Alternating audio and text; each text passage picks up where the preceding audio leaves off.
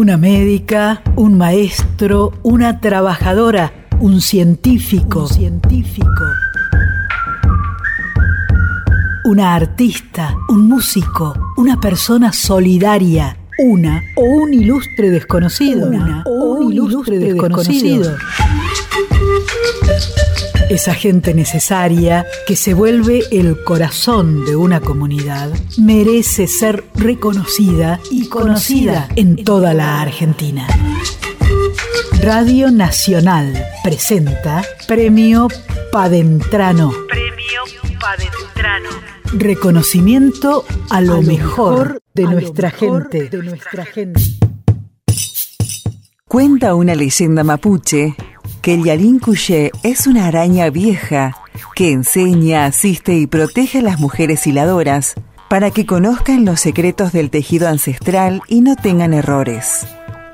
El arte textil mapuche en la Patagonia tiene muchas referentes y en Esquel, frente al arroyo, vive una ñerefe, Clara Tracalao. Clara Tracalao, mujer mapuche, quien dedicó su vida a difundir el arte, habiendo participado en ferias, ofreciendo talleres, a lo largo de más de veinte años, a personas de todas las edades, del país y del mundo, y haciendo del oficio heredado un puntapié para reencontrarse con su identidad. Bueno, yo me llamo Clarita Tracalao, nací en Languiñeo, departamento Languiñeo, de muy cerca de Esquel. Ahí estuve hasta los doce años y yo vengo de una familia muy, de, me crié muy, muy sola, se puede decir. Mi mamá trabajaba mucho, era una familia pobre, de muy escasos recursos, y lo único que tenían era que era una fuente de trabajo para ellos y para sobrevivir, eh, que eran artesanos. Artesana, mi abuela, y también eh, mi mamá. Ellos vivían hilando, ya venía de lo de antepasado, mi bisabuelo, mi bisabuela, todo mapuche. Bueno, entonces ellos, es, eh, esa era la donde ellos podían vivir, por eso. Este, hilar la lana, tenían unos vacuados de animales, de ahí sacaban la materia prima, la trabajaban ellos, la lana de la oveja, que, que es un proceso muy grande, el trabajo de la artesanía, tener que esquilar y sacarle el vellón a la oveja y después hilarla, torcer el hilo, usar mucho el uso, la tortera. Ahora no, porque ahora es más fácil, porque hay máquinas. Pero cuando yo era chica. El hilado mapuche es una tradición cultural vigente en la actualidad, convirtiéndose, en el caso de Esquel, gracias a la tarea de Clarita, no solo en una costumbre viva, sino en una salida laboral para muchos. Cuando era chica, yo mientras que hasta los doce años que yo le ayudaba a mi abuela a, a, a torcer el hilo, porque tenía que hacer dos, dos hebras de, de la lana y después la tenía que juntar y, y torcerlo con el hilo para hacer dos cabos de eso, para trabajarlo en el telar, si no se cortaba. Para que la, la lana quede firme tiene que ser dos. Bueno, eso le ayudaba a mi abuela lo que podía, porque yo era chica, adolescente.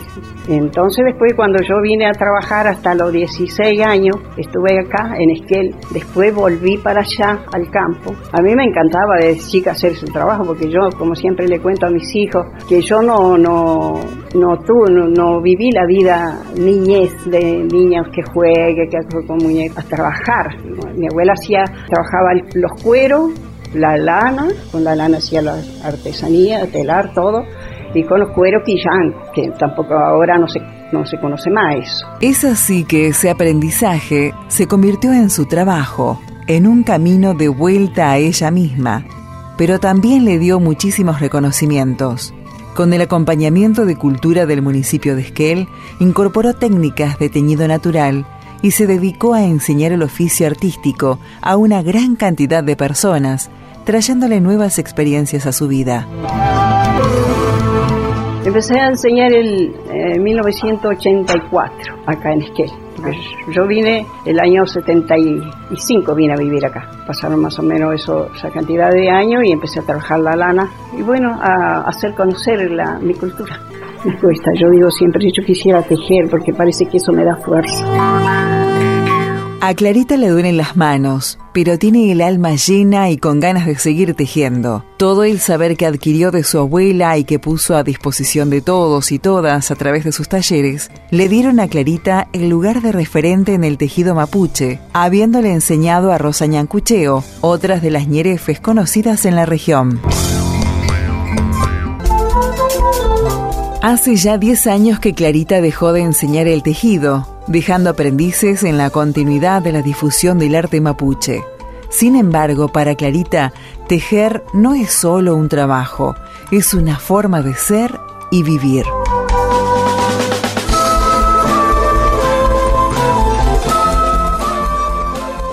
Me siento también... Eh...